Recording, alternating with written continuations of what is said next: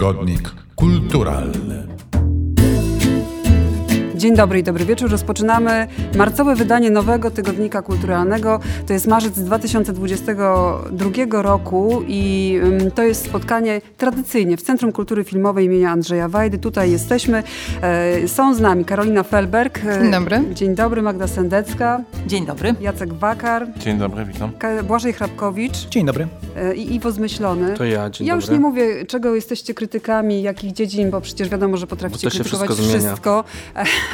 A poza Mamy tym, swoje myślę, dziedziny, a poza tym nie znamy się, to się wypowiemy. Słuchacze naszego tygodnika doskonale Was znają. Chciałam zacząć od tego, że tradycyjnie bardzo dziękujemy wszystkim patronkom i patronom, którzy nas wspierają. I uwaga, mamy też kilka osób i jedną firmę, której chcemy podziękować bardzo. bardzo. bardzo. Jeszcze, jeszcze bardziej i w ogóle zachęcamy, bo uważam, że to jest świetne. Ja bym chciała nieustannie czytać takie komunikaty, najlepiej co tydzień, gdybyśmy mogli, uśmiechamy się tutaj do patronów, nagrywać co tydzień i czytać takie podziękowania. Więc dzisiaj dziękujemy firmie Prosper z Sosnowca, a także dziękujemy y, naszym patronom i teraz wymienię ich wszystkich. Krzysztof Pełka, Magdalena Popiołek-Pyc, Joanna Strubel, Tomasz Karwala, Anna Bukowska, Adam Abramczyk i Tomasz Kopoczyński. To może jakiś... Y, Wszystkim bardzo dziękujemy.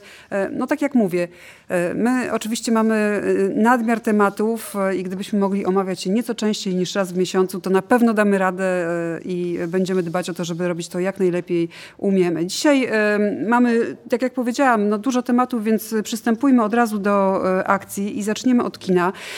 Tak się śpieszyłam na spotkanie tutaj z wami, że zapomniałam się zapytać, kto z was wprowadza, który film patrzy na Magdę i Błażeja. Teraz to szybko ustalimy. Ale już. po prostu Ja, ja rzucę hasło Belfast zaczynamy? I ta osoba, która wprowadza ten film się odezwie. Tak więc zróbmy. Dobrze. To jest taka magia podcastu. trzy cztery Belfast. Belfast, najnowszy film Kennetha Branagha, aktora, reżysera, który, którego na początku, którego pamiętamy oczywiście z adaptacji szekspirowskich, reżyserował i grał w nich, głównie właśnie... Panie, kto to jeszcze pamięta? Szekspira. Ja, ja na przykład tak? pamiętam. Ja. Też, tak. O, Jacek pamięta. Z, ja on z, zaczynał od Szekspira, ale potem um, rozwinął skrzydła i one zaczęły sięgać dalej. E, I um, Kenneth Branagh tym razem e, zaproponował nam e, chyba swój najbardziej osobisty film e, w karierze, m, który właściwie opowiadał o jego dzieciństwie w Belfaście w czasach napięć między katolikami a protestantami w Irlandii Północnej. I to jest film, który mam wrażenie dowodzi, że taka nostalgiczna narracja, czy narracja nawet powiedziałbym sentymentalna, może być artystycznie udana, dlatego że oczywiście, że to jest spojrzenie wstecz i to jest spojrzenie wstecz osobiste, więc ta nostalgia tam jest, ale wydaje mi się, że to, to na czym Kenneth Branagh wygrywa w tym filmie, to jest właśnie pre- konsekwentnie utrzymana perspektywa dziewięcioletniego chłopca, który z jednej strony obserwuje tę przemoc wokół, z drugiej strony ma swoją rodzinę, e, a z trzeciej jeszcze strony ma kino. E, I te trzy ośrodki wyznaczają jego świat. I ten film opowiada, mam wrażenie, o takiej rzeczywistości dziewięcioletniego chłopca, która jest bardzo zdestabilizowana, ale w której on jednak e, utrzymuje te jakieś, namia- utrzymuje namiastkę w miarę normalnego życia ze względu właśnie na fascynację kinem, czy na, czy na, czy, czy, czy na wsparcie, które ma od swojej rodziny. I wydaje mi się, że to jest bardzo zgrabnie napisany i wyreżyserowany film. On ma, on, Kenneth Branagh zdecydował się na nakręcenie tego filmu w czerni i bieli, ale wydaje mi się, że nie jest to jakiś pseudoartystowski zabieg. To bardzo dobrze, myślę, chroni nas przed takim przesłodzeniem też tego filmu i przekoloryzowaniem. I wydaje mi się, że jest to film, który bardzo uczciwie opowiada o tamtych czasach i jednocześnie zachowując tę perspektywę dziecka. Jeszcze... No i jednocześnie, jednocześnie bardzo trafiając, niestety, muszę powiedzieć niestety, no w nasz czas. Kontekst, oczywiście, bo tak. oglądaliśmy ten film na Kamerimidż i wtedy się oglądało go zupełnie inaczej, chociaż równie był przejmujący przecież, a teraz nabiera dodatkowych kontekstów. Bo to jest film o też takiej utracie jednak dziecięcej niewinności i naiwności. Z jednej strony mamy tę rodzinę, która jest ostoją rzeczywiście, i to jest też wspaniały film o miłości, miłości między rodzicami y, głównego bohatera znakomitego, ale też y, między dziadkami i, y, i takiej wspólnoty też sąsiedzkiej wspaniałej. No ale w to wszystko wchodzi świat zewnętrzny i wchodzi zło, no co tu no dużo mówić. Jeszcze jest coś takiego w tym filmie, on nie jest aż chyba wspaniały czy przejmujący, on jest bardzo fajny, bardzo się go dobrze ogląda. Wydaje mi się, że na szczęście Kenneth Branagh, który najpierw się rozwinął, a potem się bardzo drastycznie zwinął moim zdaniem ze swoim kinem. Ale nie sięgajmy do Szekspira, to... błagam. Nie, ale możemy sięgnąć do Agaty Christie. Możemy sięgnąć do Agaty Christie na przykład, nie, bo ja żeby tak się to pokazać. Na Szekspira i będzie... Nie, nie, nie, nie, nie będę analizował filmu z Kennetha Branagha przez ćwierć wieku, spokojnie. Natomiast na przykład jest tam Judi Dench, jest tam fantastyczny, nie wiem jak się nazywa aktor, który gra dziadka. Ciarán Hinds. Ale dziadka nie gra Ciarán Hinds chyba jednak. Dziadka, tak. Tak, tak. To jest Ciarán Hinds. Naprawdę? W takiej charakteryzacji? To jest Ciarán Hinds, tak, tak, tak, on gra dziadka.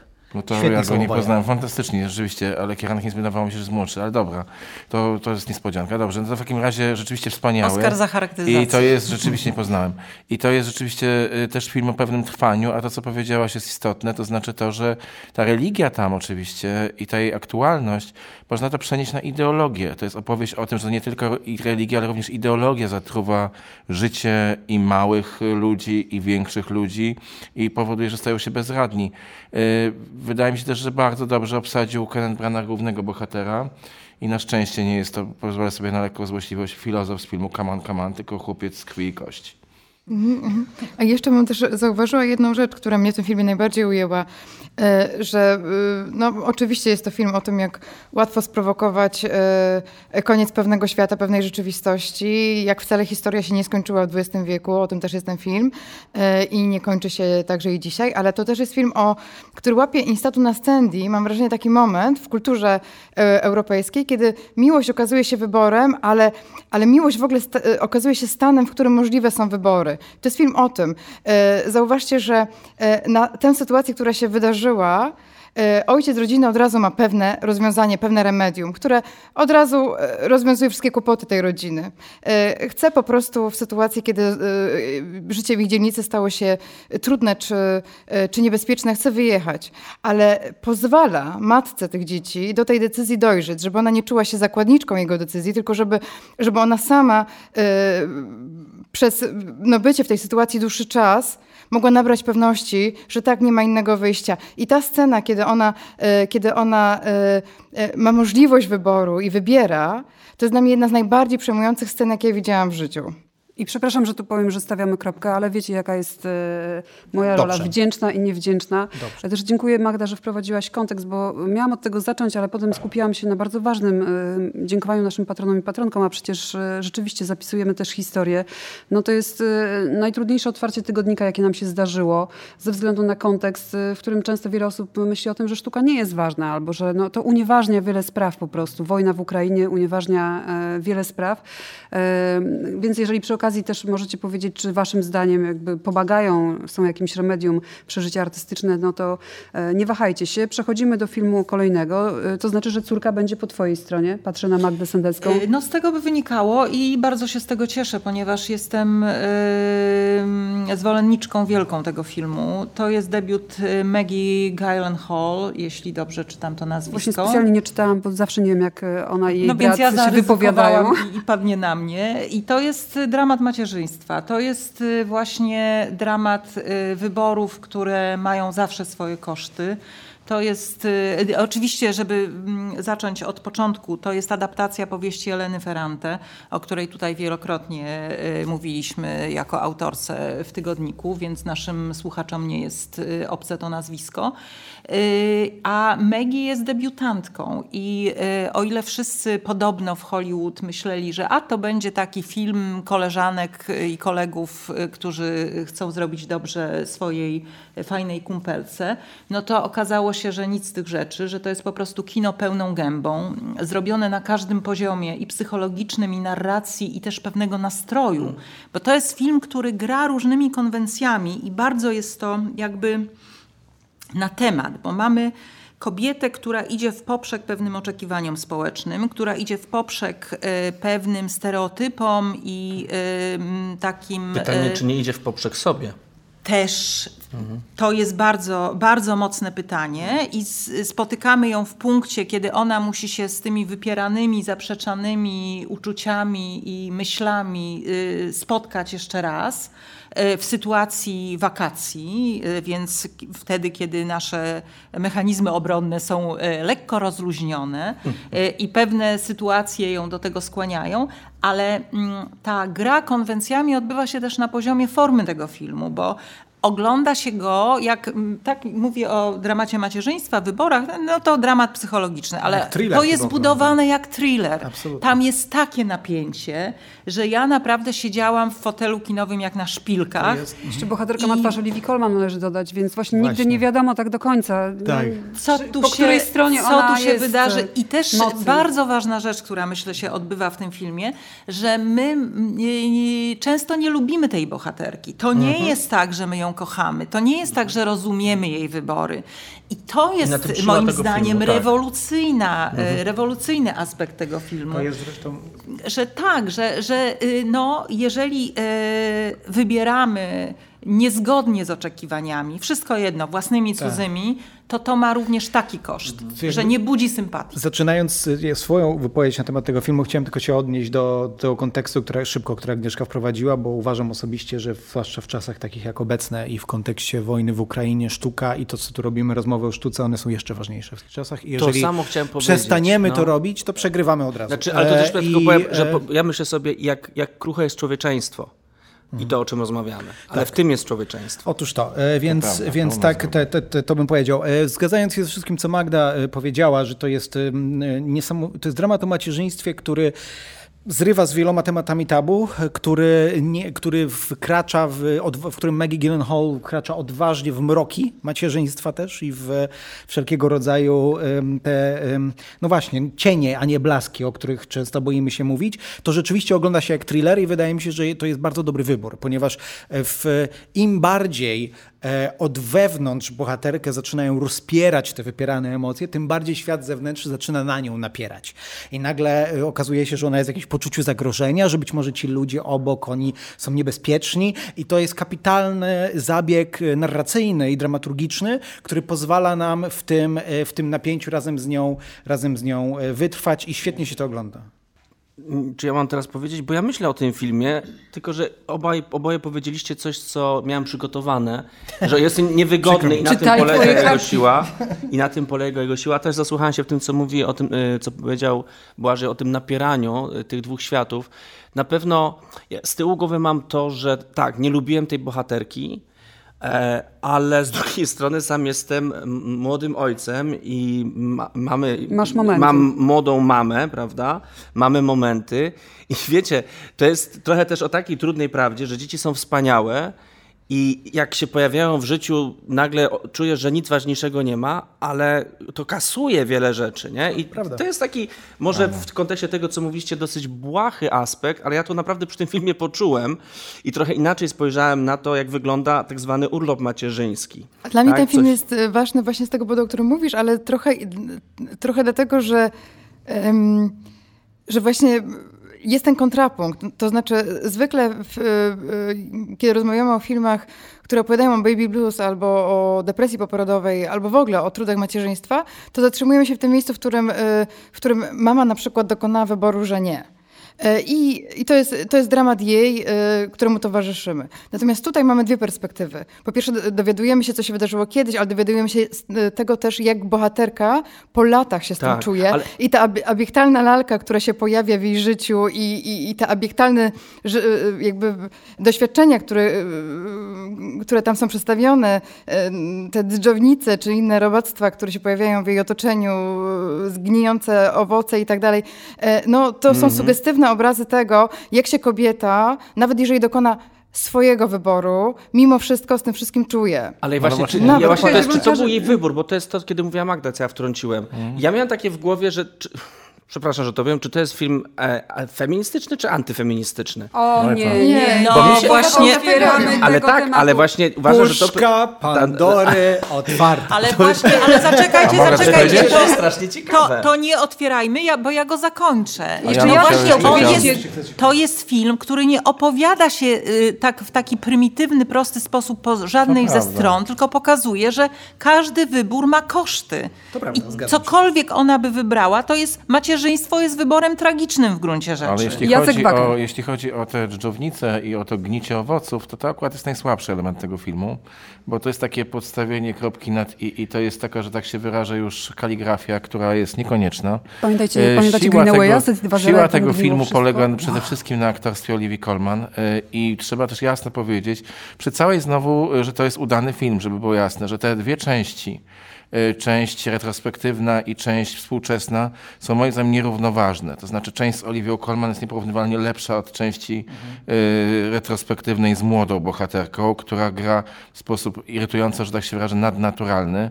I y, jest to, że tak powiem, jakoś moim zdaniem zrobione po, y, po łebkach i dość powierzchownie. Natomiast oczywiście prawdą jest, że y, jest to kino, które próbuje zawrzeć całość doświadczenia macierzyństwa czy antymacierzyństwa, które, jak słusznie powiedziałaś, nie opowiada się po żadnej y, stronie żadnej głupiej formułki, że tak się wyrażę, w której jesteśmy o kowach i pod tym względem to jest bardzo dobrze. I Dakota zdecydowanie... Johnson na drugim planie jeszcze chciałbym tylko powiedzieć, tak że, bardzo dobra, też ładnie. że bardzo dobra. I Ed Harris. Zdecydowanie... No i Ed Harris. Polecamy film Córka w reżyserii Maggie Gal... Gyllenhaal? Gyllenhaal. Gyllenhaal. Gyllenhaal. Mam Maggie Gyllenhaal, ale nie wiem. Przechodzimy do jeszcze jednego filmu, to, tu was zaskoczy, Drive My Car i skoro to oscarowa sytuacja, to znowu wracamy do Błażeja Chrapkowicza. Prawie już jesteś ubrany elegancko na rozdanie. Tak, prawie tak. Risu... Ale ja mogę powiedzieć, że cztery nominacje do Oscara, w okay. tym dla filmu międzynarodowego. Tak. Naszego filmu chyba też.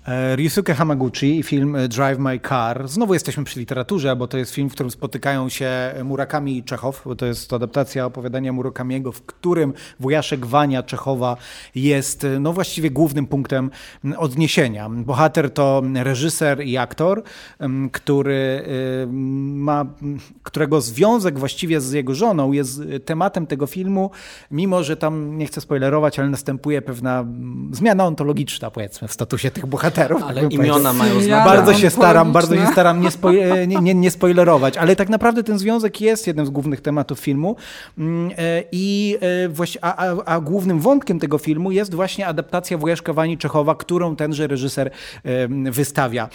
I właściwie to jest rozpisany na dosyć długi metraż, trzygodzinny traktat bazujący na Czechowie.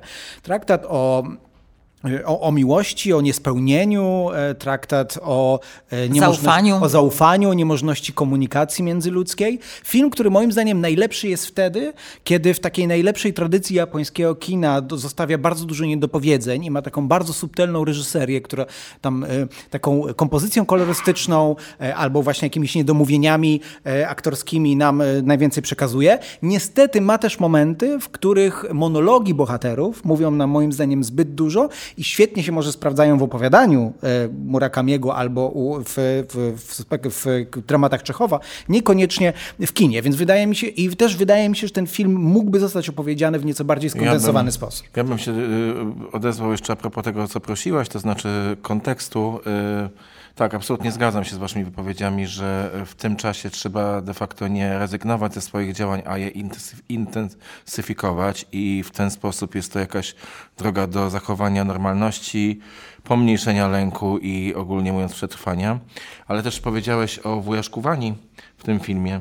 Bardzo bym chciał, żeby w Polsce dopuszczalne było wystawianie Czechowa, Gogola i paru innych autorów, Fiodora Dostojewskiego i paru innych autorów, bo to, co obserwujemy, oczywiście absolutnie zrozumiałe jest wyrzucanie Waleriego Giergiewa czy Anny Netrebko, to znaczy artystów, którzy jawnie flirtują z reżimem Putina.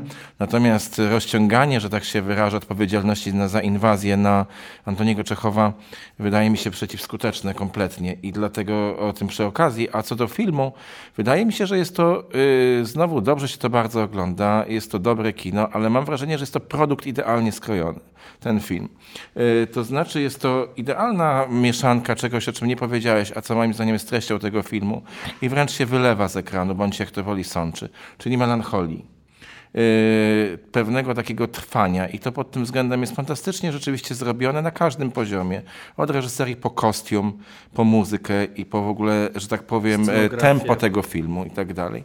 Ale nie zmienia to faktu, że zostało zrobione coś, co oczywiście za chwilę dostanie tego Oscara za film międzynarodowy, bo yy, po to powstało, że tak powiem, i to się oczywiście uda.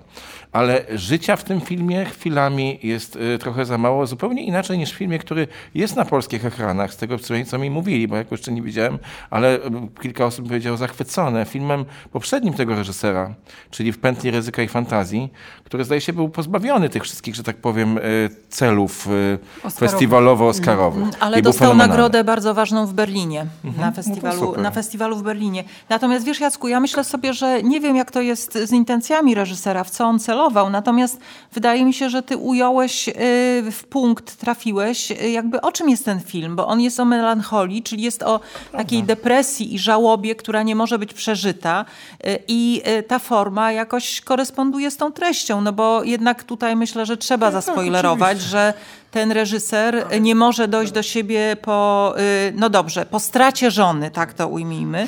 Ale to, I, czekać, ale to, ale to dobra. I teraz i to jest, to jest o, o wracaniu, to jest o wracaniu, o wracaniu do życia. Ale też o tym, jeżeli nawet pójść tym tropem, o tym, ile jest życia w teatrze, czym jest teatr, czym jest gra, czym jest dystans postaci do roli. Niesamowite odniesienia. To, co ja, ja lubię takie filmy, nie dlatego, że tam jest rzeczywiście dużo melancholii, one są takie wyprasowane, ale tylko, że one są bardzo filmowe. To znaczy ja wychodzę z kina i ja dwa tygodnie później pamiętam to, ten sos, w którym tkwiłem. Zresztą Córka jest podobna, tak? I pełno takich bardzo, bardzo subtelnych, bardzo nieoczywistych symboli, z których znaczenie sobie odczytujemy po paru dniach nagle. Imię pierwszej żony, tak? To, że ta jego kierowczyni, ta, ta szoferka mm-hmm. jest jak właśnie taki, taki, znaczy to nie jest tylko szoferka, to jest tylko przeprowadza między Stanami. To, że tam są odwołania do tego tradycyjnego teatru, jak on się nazywa ten taki no. teatr? No. Wiecie, to jest, to jest film bardzo fajnie zakodowany na wielu poziomach i, i, i ja I powinien dostawać taki, on jest, każdemu... On jest, powinien mieć taki przewodnik i przypisy, żeby te wszystkie... Łamigłówki. Ale, wiesz, ale to nie, nie, to nie, bo wiesz, on płynie, bo tak. przez te trzy godziny siedzisz i rzeczywiście płynie, on płynie i, tak, ale... i on jest w jakiś taki przedziwny sposób z jednej strony gęsty, a gęsty, z drugiej tak, strony tak, właśnie tak, tak, tak. płynący. Genialność tego filmu polega na tym, bo moim zdaniem to jest bardzo dobry film i, hmm. i ja jestem nią urzeczona, że on z jednej strony będąc freskiem, czyli no, dziełem monumentalnym, opowiada przede wszystkim o tym, co się dzieje w ciszy, co się dzieje z osobami, które mają naj... mają alternatywne środki wyrazu, o, mhm. e, m- mówią językiem, który nie jest krzykiem. E, też nie chcę spoilerować, bo mhm. to jest cała przyjemność e, dowiadywać mhm. się tego, zwłaszcza, że film trwa trzy godziny e, po kawałeczku. E, I to jest jego przewaga, że on, że on, że on się rozgrywa na tych ogromnych napięciach i, i dzięki temu trzyma no, uwagę. I, i, ja nie i wiem. Saab jest piękne auto, które gra bardzo ważną rolę i w wielu punktach jest bardzo ważnym kontrapunktem, chociażby w ostatniej scenie. Kto zobaczy, ten załapie. Tak, to Kto tak, zobaczy, ten załapie. To będzie nasze hasło podsumowujące Drive My Car. Ja muszę wam powiedzieć, że wyjątkowo akurat ten film źle mi się oglądało i to już w kontekście właśnie wszystkich zbiórek i działań, które prowadzę. Dużo lepiej się odnalazłam w melancholii w najnowszym Batmanie, mimo że wiele ma okropieństw ten film, niż w tym świecie pokazywany. A widzisz, bo ja go widziałam dwa miesiące temu. Być może ja go tak. widziałam na Nowych Horyzontach w ogóle. No widzicie, Była to teraz zaczyna się rozmowa. W takim razie zostawiamy decyzję oczywiście naszym słuchaczom i myślę, że daliście bardzo dużo fajnych kontekstów i sposobów na odczytywanie różnych elementów, plus ewidentny, chyba najczystszy zachwyt ze strony Karoliny, na którą teraz patrzę, bo przechodzimy do literatury. Jak chcesz zacząć? Zaczniemy tak, jak planowaliśmy, tak? Czyli Gori Gospodinow, Schron przeciwczasowy. Z bułgarskiego przetłumaczyła, od razu dodam, Magdalena Pytlak. Książka autora, który jest obecny w naszej świadomości, to jest, to jest mały język, bo język bułgarski, ale duże osiągnięcia i akurat Gospodinow chyba najbardziej zachwycił polską publiczność książką w dwa tysiące osiemnastym roku wydaną w języku polskim. To była Fizyka smutku, ale Angelusa, czyli ważną nagrodę, dostał już wcześniej, więc był tak mocno obecny w ostatniej dekadzie w naszej świadomości. Teraz Czytamy jego książkę najnowszą, nad którą pracę rozpoczął w dwa tysiące szesnastym roku. Książkę niesamowitą, od razu powiem. Jej bohater ma dziwne imię Gaustyn, w którym pobrzmiewają różne inne ważne dla naszej tradycji europejskiej imiona, ale tak naprawdę jest to przede wszystkim figura odyseuszowa, taki Odys. Dlatego takim podstawowym pierwszym linkiem jest, są epickie odwołania i do, i do Homera, i do Ulyssesa Joyce'a, bo pojawia się ten bohater po to w, na kartach tej powieści, żeby nas przeprowadzić właściwie różnymi mandrami za pomocą różnych sztuczek, przez, przez, nie dość, że przez cały dwudziesty wiek, to jeszcze przez właściwie całą Europę. Czyli tak de facto całą naszą kulturę, całą naszą świadomość, tą środkowo i nie tylko środkowoeuropejską. E, e, tytuł też nie jest przypadkowy, bo Schron przeciwczasowy to jest właśnie, e, to, jest, to jest takie pojęcie wymyślone przez, e, przez e, bohatera tej książki na to, żeby właśnie e, znaleźć sobie miejsce, gdzie można się chronić e, przed... E, Właściwie nie wiadomo przed czym, bo z jednej strony bohater mówi, że człowiek jest idealną maszyną do e, pamiętania, do zapamiętywania rzeczy, jest maszyną pamięci. Z drugiej strony mówi, że Bóg to jest też e, przede wszystkim pamięć, taka nasza jakby zewnętrzna, która też taki wielki, in, wielki inny, który, który, który naszą małą pamięcią jako duża pamięć steruje, ale, ale Bóg umarł, czyli Bóg zapomniał i my się właściwie błąkamy po tej ziemi. E, e, są tutaj też linki do takich zwykłych... E, E, powiedziałabym, pod, e, sytuacji, jaką, jakim jest demencja, Alzheimer, to cała, cała kultura zapominania, która jest też, e, e, która też wynika z tego, że żyjemy o wiele dłużej niż jesteśmy w stanie per, e, aktywnie uczestniczyć na poziomie percepcji w świecie. Więc w efekcie e, pamięć e, jest rzeczą, którą naprawdę za życia tracimy, e, także od nadmiaru bodźców. E, I z takiej perspektywy właściwie e, czym dla nas jest pamięć, jak siebie pamiętamy, kim jesteśmy, przechodzi co chwilę, bo to jest taka, taki właśnie ruch wahadłowy od siebie do świata, od świata do siebie.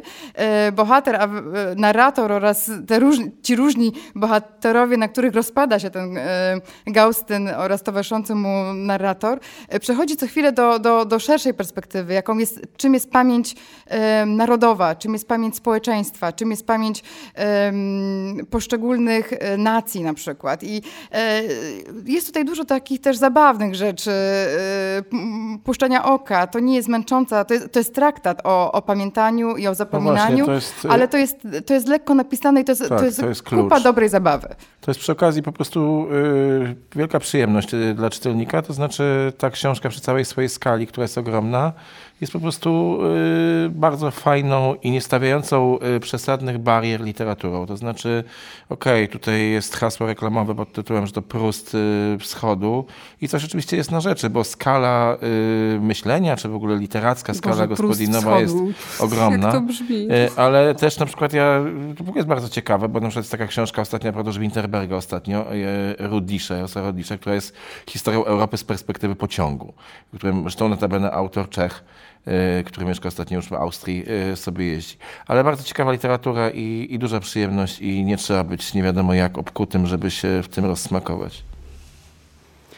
Ciekawie to ujęliście, naprawdę, zwłaszcza Jacek, w kontekście tego, że niezależnie od tego, czym dysponujesz, jakimi narzędziami, dasz sobie radę z tą książką. Tak? Mogę to tak, bo wiesz, autor, który jest poetą, pisarzem, eseistą, krytykiem literackim... Mógłby utrudnić. Rocznik sześćdziesiąty ósmy... uchodzi za autora trudnego i takiego wykoncypowan- ta, ta jego literatura jest wykoncypowana, ale ona ma te dwa poziomy. Można w to wejść i, i, i zgłębiać te wszystkie linki odniesienia. Można, można wchodzić w tę grę, także grę na poziomie metaliterackim, ale także na poziomie e, filozoficzno, nie wiem, antropologicznym, którą on tutaj uprawia. E, a można po prostu bawić się tym żywym tekstem, przygodami e, e, bohaterów przemierzających Europę w poszukiwaniu czasu idealnego, czyli czasu straconego, ale też e, e, to jest to, co różni tych bohaterów od bohatera Prusta. Oni wiedzą, że każdy czas, każda utopia, każde szalone lata, nie wiem, sześćdziesiąte, siedemdziesiąte, co tam sobie wymyślimy, że to był ten czas idealny w życiu na przykład danego narodu czy społeczności, to jest tylko i wyłącznie nasza współczesna projekcja na ten temat i właściwie cofanie się w te miejsca odsłania różne tragiczne sytuacje. No nie będę zdradzać więcej, bo chcę, bo chcę właśnie czytelnikowi zostawić tę przyjemność odkrywania każdego szczegółu i drobiazgu na własną rękę. To przechodzimy do Wyspy Kobiet. To jest nasza kolejna propozycja. Dzisiaj mam jakieś takie bardzo duże niepewności odnośnie wypowiadania imion i nazwisk, ale zaryzykuję. Lauren Groff, tak. To jest autorka tej książki, którą Karolina przyniosła w takiej wersji no, zachwycającej dla nas przed nagraniem. Tego nie widać, więc opowiem. Bardzo dużo, no naprawdę kilkanaście albo kilkadziesiąt maleńkich karteczek, którymi pozaznaczałaś sobie co? Ważne momenty czy zdania, do których chcesz wrócić? No wiesz, to jest mój zawód, badanie literatury, więc, więc sobie zaznaczam różne Karolina rzeczy. Karolina jest krytyczką literacką. Od ładnych po, po mądre, przez głupie i wyjątkowo obrazoburcze, więc... więc każdy kolor oznacza inne. Właśnie tak, kolorami? To chcemy obrazoburcze jakieś. Obrazoburcze, odkryj na obrazoburczych. To jest ten dzień dobroci dla książki, bo się wysiliłam i karteczkami zaznaczałam, zamiast ją kolorować, yy, molestować długopisami, zakreślać i, i jeszcze tego wszystkiego, nie wiem, łamać kartki, więc jakby ta książka nadal jest ładna, pomimo tego, że ją przeczytałam. Zwykle książki, które ja czytam, nie nadają się już potem do niczego. A więc mamy tutaj książkę Wyspę Kobiet, przełożoną z języka angielskiego przez Jerzego Kozłowskiego. To jest druga książka tej... amerykańskiej, młodej cały czas jeszcze pisarki w języku polskim. Czytaliśmy wiele, wiele sezonów temu jej zbiór opowiadań Floryda i byliśmy nim urzeczeni, więc kto pamięta, to pamięta, że tak mądrze powiem. Tym razem Groff konstruuje opowieść no jakby z, z tej amerykańskiej perspektywy patrzy na Europę. Jesteśmy w dwunastym wieku, a potem na początku trzynastego wieku, czyli na przełomie dwunastego i trzynastego wieku. O tak, dzieje się akcja tej książki. Bohaterką jest um, e, Marie de France, e, postać, która rzeczywiście została odnotowana w historii, nie, nie, niewiele o niej wiemy. Na pewno była poetką, na pewno była y, pisarką, napisała opowiada, o, opowieści y, oraz y, no i posługiwała się w, w tym, co zapisywała językiem starofrancuskim. Yy, yy, żyła w dwunastym wieku. Być może rzeczywiście była yy, yy, stała na czele zakonu w Anglii, pochodziła na pewno z Francji. Tak jak jej imię zresztą Maria z Francji wskazuje na to. I Groff proponuje tutaj taką zabawę, która jest dopełnianiem tych wszystkich białych plam w jej biografii, bo bardzo mało wiemy o Marie de France. Budując z jednej strony historię alternatywną, bo spotykamy tę bohaterkę, kiedy ona zostaje ukarana, zesłana do w ruinie znajdującego się kobiecego zakonu, w którym jako osoba świecka, uwaga, ale właśnie za karę, bo jest, jest, jest, jest bękartem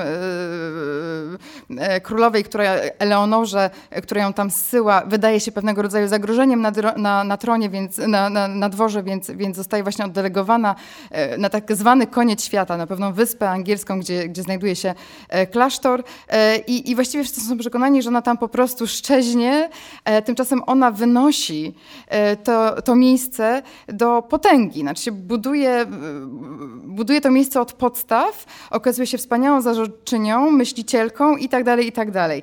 Ja... Y- Miałam ogromny dystans do tej książki, do konceptu e, Groff, kiedy o nim usłyszałam, o czym to ma być. Pomyślałam sobie, to będzie kolejne przepisywanie e, historii na hair story i tak dalej. Bałam się, że to być może będzie wylewanie też które dziecka z kąpielą. No, znamy nie, dużo nieudanych tego rodzaju realizacji. Tu udało się wszystko świetnie. E, język nie jest w tej książce najważniejszy, chociaż też oczywiście dobrze się ta książka czyta, ale to, to, to nie o język tutaj chodzi. Natomiast to, co jest poruszające, to jest to, że ta bohaterka siebie wymyśla w toku tych swoich dziesięcioleci spędzonych na odludziu jako kobietę, uwaga, spełnioną. I to jest niezwykłe i to jest, tak sobie pomyślałam, to jest mistyczka. To jest nie tylko świecka, która, która dostaje nietypową rolę, bo ma być przeoryszą najpierw, a potem przełożoną żeńskiego klasztoru, ale to też jest osoba, która, ma, która mówi o Bogu konsekwentnie do końca z małej litery, ponieważ nie Bóg tu jest najważniejszy, a mimo tego jest mistyczką, jest osobą, która, która ma wizje, które pozwalają jej udoskonalać rzeczywistość tu na ziemi. Te wizje nie są tylko po to, żeby, żeby nie wiem, spotkać się z istotą wyższą, z absolutem, tylko, tylko to, jest, to jest coś, co ona realizuje jako polityczny, społeczny projekt tu na ziemi. To jest potężna potężne odkrycie, że można w ten sposób napisać taką historię.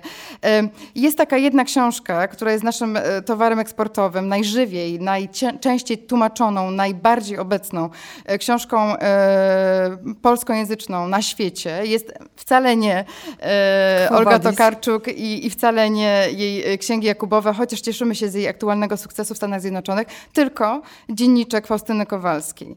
No więc tu mam absolutne absolutnie inne spojrzenie na to, czym mogła być kobieta, czym mogłaby być kobieta, także jako, jako, jako osoba ważna w, w takim miejscu jak, jak zgromadzenie kobiece, jak mogłaby powodować, że nawet takie miejsca byłyby miejscem, w którym by się spełniały kobiety w różnych rolach życiowych, nie tylko oblubienicy Jezusa Chrystusa. To ja jeszcze dorzucę, skoro powiedziałaś o oblubienicy, to dorzucę jedną rzecz, bo wydaje mi się, że bardzo ciekawie jest potraktowany temat seksualności, bo ta bohaterka jest w pewien sposób amoralna i udało się autorce pokazać świat, w którym nie ma naszych podziałów, naszych kategorii.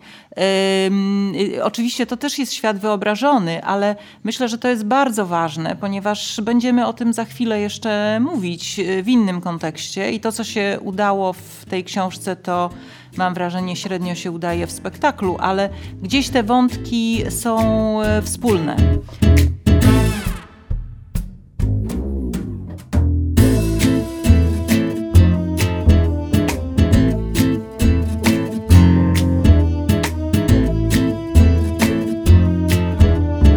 Nowy tygodnik kulturalny. Wracamy z dwunastego wieku do bardzo dotkliwego dwudziestego pierwszego i przez chwilę zatrzymujemy się przy ukraińskiej literaturze. Mm-hmm. No, dosłownie tuż przed wybuchem e, wojny e, e, ukazała się na polskim rynku książka Oksany Zabuszko, e, Planeta Pio, e, Piołun, e, która zresztą spowodowała, że autorka nie była w stanie w zaplanowanym przez siebie czasie wrócić do e, Kijowa.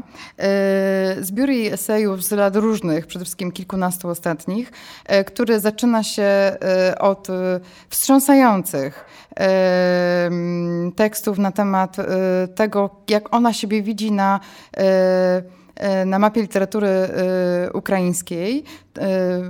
Oksana Zabuszko urodziła się w tysiąc dziewięćset sześćdziesiątym roku. Jest tym pokoleniem, które nazywa się pokoleniem Czarno, Czarno, Czarnobyla, ponieważ ona sama uważa, że niepodległość Ukrainy e, impulsem do tego, żeby się jakby przebudzić z tego prześnienia, o jakim mówi Andrzej Leder, ona nie, nie, nie odnosi się do tej kategorii, ale my ją tutaj mamy w ten sposób w naszym języku e, zakodowaną, e, była, było nic innego jak właśnie wybuch e, elektrowni. E, elektrowni, tak, w tysiąc dziewięćset osiemdziesiątym szóstym roku. To było dla nich doświadczenie formacyjne, to, ale to dla jej pokolenia, jako pokolenia artystów, pisarzy, ale to też jest dla całej Ukrainy moment przebudzenia się.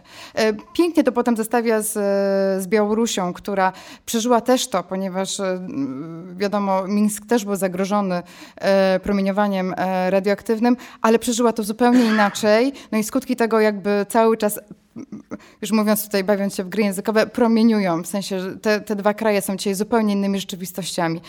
To tyle, bardzo polecamy ten zbiór, jest naprawdę wstrząsający i bardzo na czasie, niestety. Ale kolejne pokolenie, które przyszło, które pojawiło się w literaturze ukraińskiej, to jest pokolenie wojenne, literatury wojennej. Jej przedstawicielem są, jej przedstawi, dla, dla, dla przedstawicieli tego pokolenia um, um, wydarzenia z dwa tysiące trzynastego do dwa tysiące czternastego roku były formacyjne i ich literatura od wielu lat, od ośmiu lat, jest literaturą wojenną. Przykładem takiego, takiego artysty jest między innymi Serhij Żadan.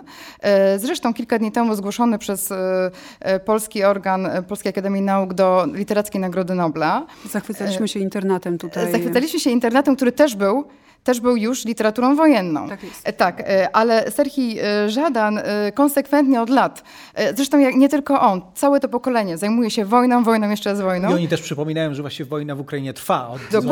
lat. Dokładnie. Od ośmiu lat. Do czynienia z radykalną eskalacją Absolutnie. tej wojny, ale Serhij ona trwa Żadan już jakiś czas. Teraz. Oksana Zabuszko to sama robi, tylko ona mówi to z perspektywy swojego pokolenia, tego pokolenia Czarnobyla, on to mówi z perspektywy swojego pokolenia. Natomiast chciałam tylko powiedzieć, że dwa lata temu okazało się, okazał się ostatni w języku polskim tom jego wierszy w przekładzie Bogdana Zadury, gdzie właściwie każdy wiersz jest wierszem wojennym.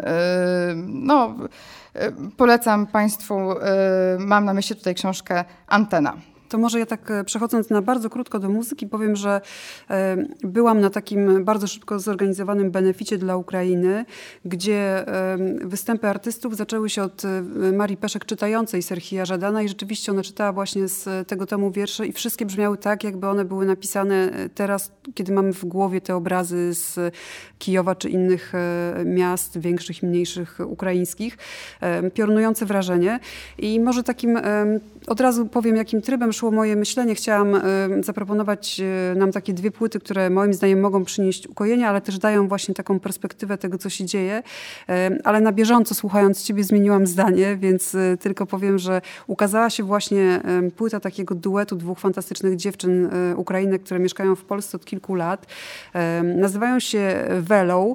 To się pisze przez V, czyli V E dwa L O W. I wydały płytę, która jest no, absolutnym takim połączeniem żywiołu z jednej strony czegoś, co mi się kojarzy bardzo ze wschodem, czyli dziewczyn, które zostały wychowane w domu pełnym muzyki. Tam każde pokolenie śpiewa albo gra i one o tym fantastycznie opowiadają, ale z drugiej strony symbolizują to, że Ukraina od wielu lat jest częścią nowoczesnego świata, bo instrumenty czy też gatunek muzyczny, który je interesuje, jest jak najbardziej współczesny, niefolkowy. Bardzo ciekawe połączenie takiej jakiejś duszy gdzieś wschodniej, takiej czegoś, co szczypie za duszę, jak się mówiło w rosyjskiej literaturze, z elektroniczną muzyką. Więc gdyby ktoś chciał wesprzeć dziewczyny, na przykład kupując ich płytę, to będzie bardzo dobry uczynek. Ukazała się też świetna składanka i pod hasłem Nowe idzie od morza możecie ją znaleźć, albo Fundacja Palma wpisując w internecie. To polscy artyści, którzy oddali swoje utwory, aby sprzedając tę płytę zasilać oczywiście zbiórki pomagające ludziom, którzy tej pomocy teraz potrzebują. I jeszcze dorzucam te dwie płyty, o których wiedzieliście, tak was teraz wzięłam z zakrętu, czyli zespół Róża. To jest zespół tworzony przez bardzo doświadczone osoby, trzy osoby, które mają długą historię w różnych innych zespołach, które pod wspólnym szyldem zagrały bezpretensjonalne piosenki pokazujące, że można się niezwykle swobodnie po pierwsze czuć w języku polskim i to nie czuć w ten sposób, że śpiewa się jednoznaczny tekst, tylko właśnie wykorzystywać język, aby pokazać, jak pięknie, rozsądnie się nim posługując, można oddawać skomplikowane i niejednoznaczne sytuacje życiowe.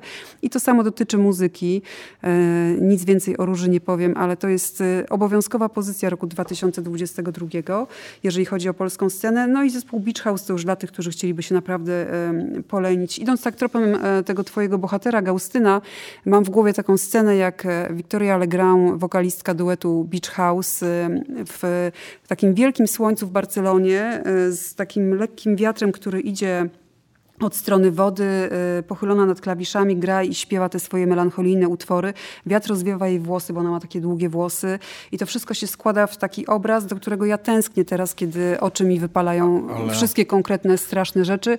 I ta muzyka mi to przywoła. Ale to jest rzeczywiście tak, tylko że wydaje mi się, że jednak Beach House to jest jeszcze coś więcej, bo to jest coś w rodzaju takiej współczesnej, za przeproszeniem, symfonii. To znaczy ta płyta trwa osiemdziesiąt cztery minuty i nie jest to y, czas przesadzony, to znaczy przez te osiemdziesiąt cztery minuty się dzieje y, cały czas i myślę, że oni dosyć rzadko wydają płyty. Teraz wyszła też taka płyta zespołu Big Thief z Adrian Lenker, y, y, wokalistką i to jest folkowy bardziej zespół, też bardzo duża płyta i y, no i to pokazuje jakieś zupełnie nowe oblicza takiej muzyki, by tak powiedzieć, prawie że totalnej, y, która atakuje różne zmysły. Trochę też ja przynajmniej, pandemicznej. W... Ja, przy, ja przynajmniej wsiąkłem i w tę płytę, to jest w ogóle i w też, tę drugą płytę. To jest płytę. Też w ogóle Beach House, jeśli chodzi o Beach House, no to oni rzeczywiście nawiązują do takiej tradycji w muzyce popularnej, tak jak powiedziałeś, takich pop symfonii, tak? No to chociażby możemy w możemy przywołać nie tylko podobny fonetycznie zespół Beach Boys chociażby, tak? Który też takie melancholijne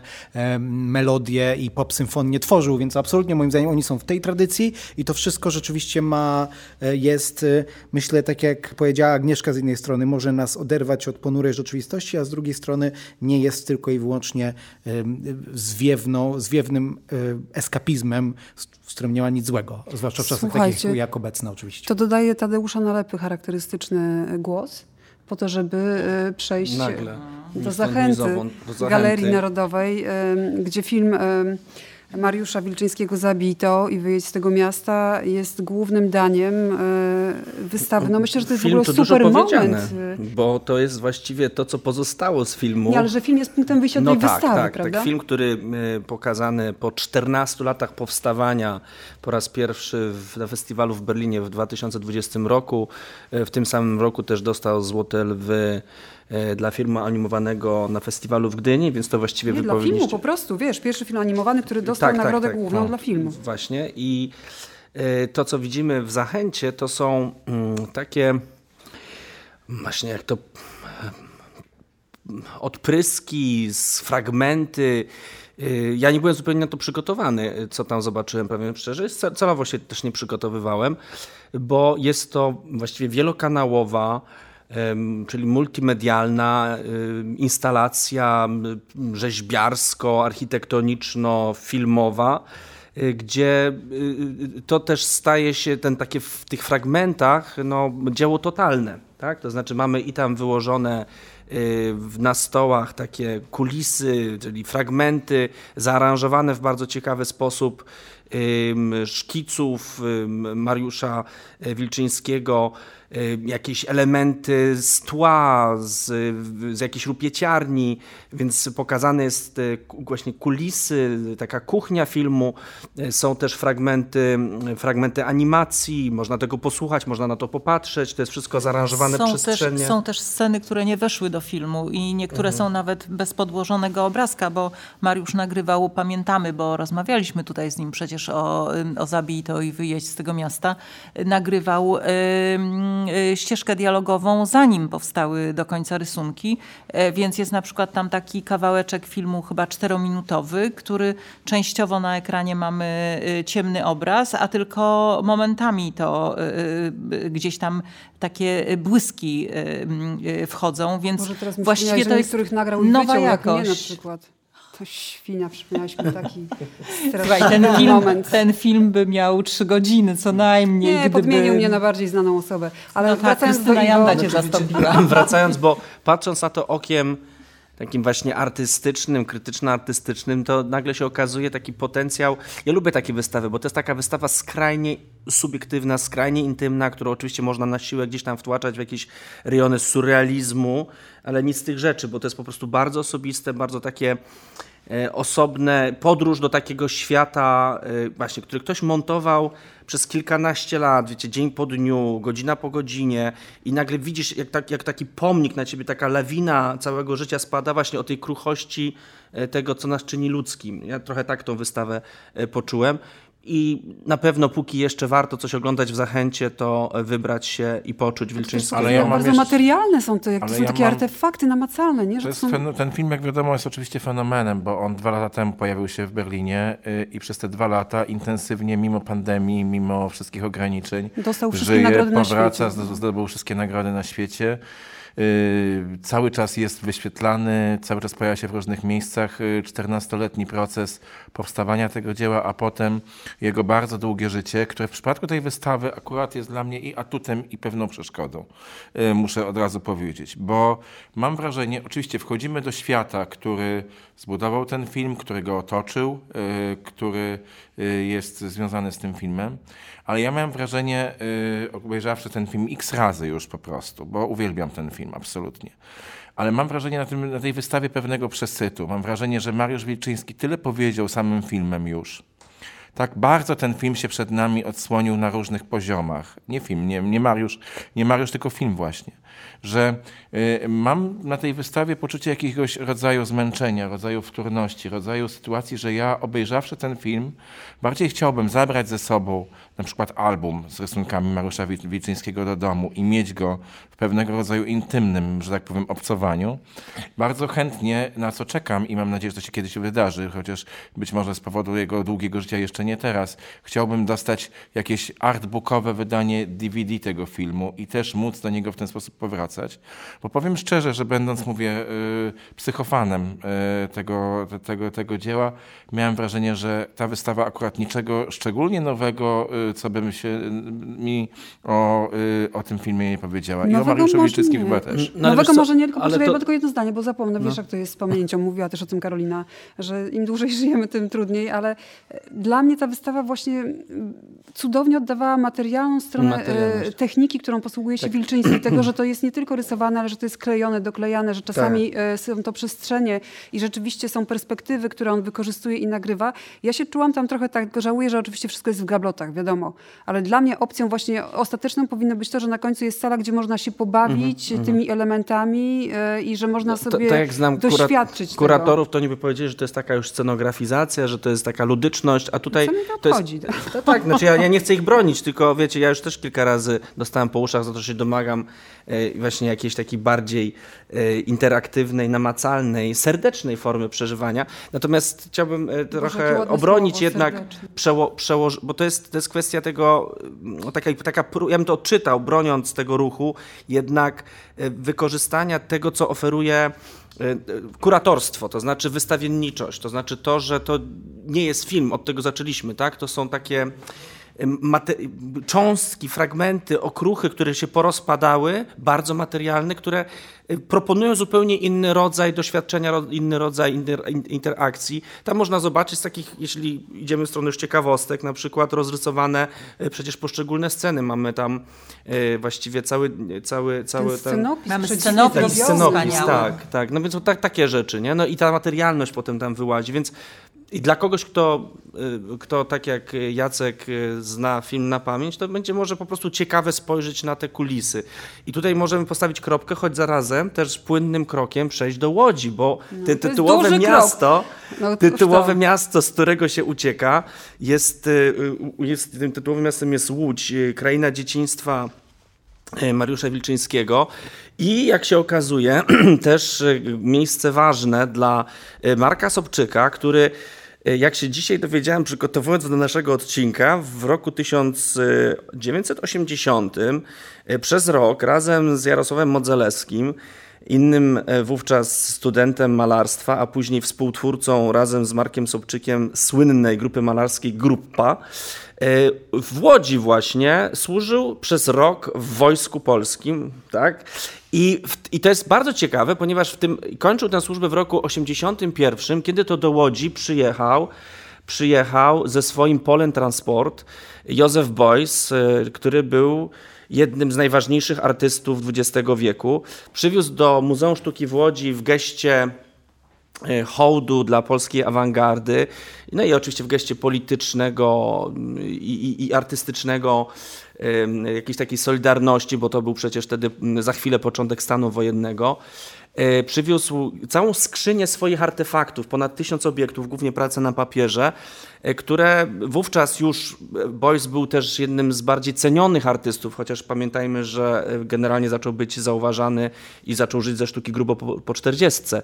No wtedy był żywą legendą. Beuys się urodził w roku, też dzisiaj sprawdzałem, to o tyle ważne, tysiąc dziewięćset dwudziestym pierwszym, czyli też rocznica setna jego urodzin minęła w zeszłym roku. Czyli no już wtedy był właśnie sześćdziesięcioparoletnim uznanym artystą. No i ten Polen Transport, on się pojawia w tytule wystawy, czy właściwie w podtytułem, w podtytule i to jest taka referencja do materialnego składnika miejsca, gdzie stawiamy nogi, czyli do Muzeum Sztuki w Łodzi, o którym zawsze warto pamiętać, że jest drugim po mamie najstarszym Muzeum Sztuki Nowoczesnej na świecie i jedną z najważniejszych tego typu instytucji. Ale też kto bywa, no to wie, że to jest muzeum, gdzie nie ma sztuki łatwej, te wystawy nie są łatwe. Od razu trzeba się uczciwie powiedzieć, że wystawa Marka Sobczyka jest ultra hermetyczna i jest to wystawa dla tych, którzy się po prostu dobrze orientują w sztuce.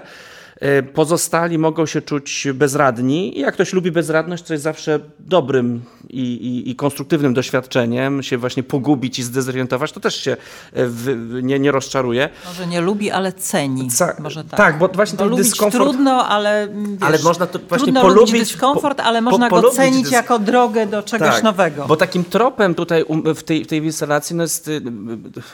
Si- siłą tej wystawy jest taka wielopromienność, to znaczy, że tutaj Ca, ca, cała, e, cała intryga rozgrywa się poprzez cytaty, odniesienia, zapożyczenia do historii malarstwa, ale też do kultury popularnej, do, do jakichś takich sytuacji publicystycznych, spraw bieżących, ale też poprzez tropy materiałowe, to jakich na przykład pigmentów używa artysta, jakich chemicznych farb i, i, i jak buduje przy pomocy tego odniesienia do bardzo, bardzo różnych obszarów rzeczywistości, no to, to jest tam też taka nietypowa, taki zabieg, że, że elementem właściwie to jest interaktywna przestrzeń, tak? To można powiedzieć environment, gdzie jest, zdaje się, czterdzieści obrazów ułożonych w takie kompozycje, położonych, podzielonych na właśnie takie stacje, które mają jakąś kolejność, ale też niezbyt przejrzystą. I w tym wszystkim jest jeszcze spięta przestrzeń przy pomocy takiej instalacji, która z aluminium, takiego, takiej, takiego pałąka, którego można dotykać i który tam co Zaznaczam, jakiś czas potykać. Tak, co jest podkreślone w tekstach. I to jest z kolei odniesienie do Katarzyny Kobro, o. która...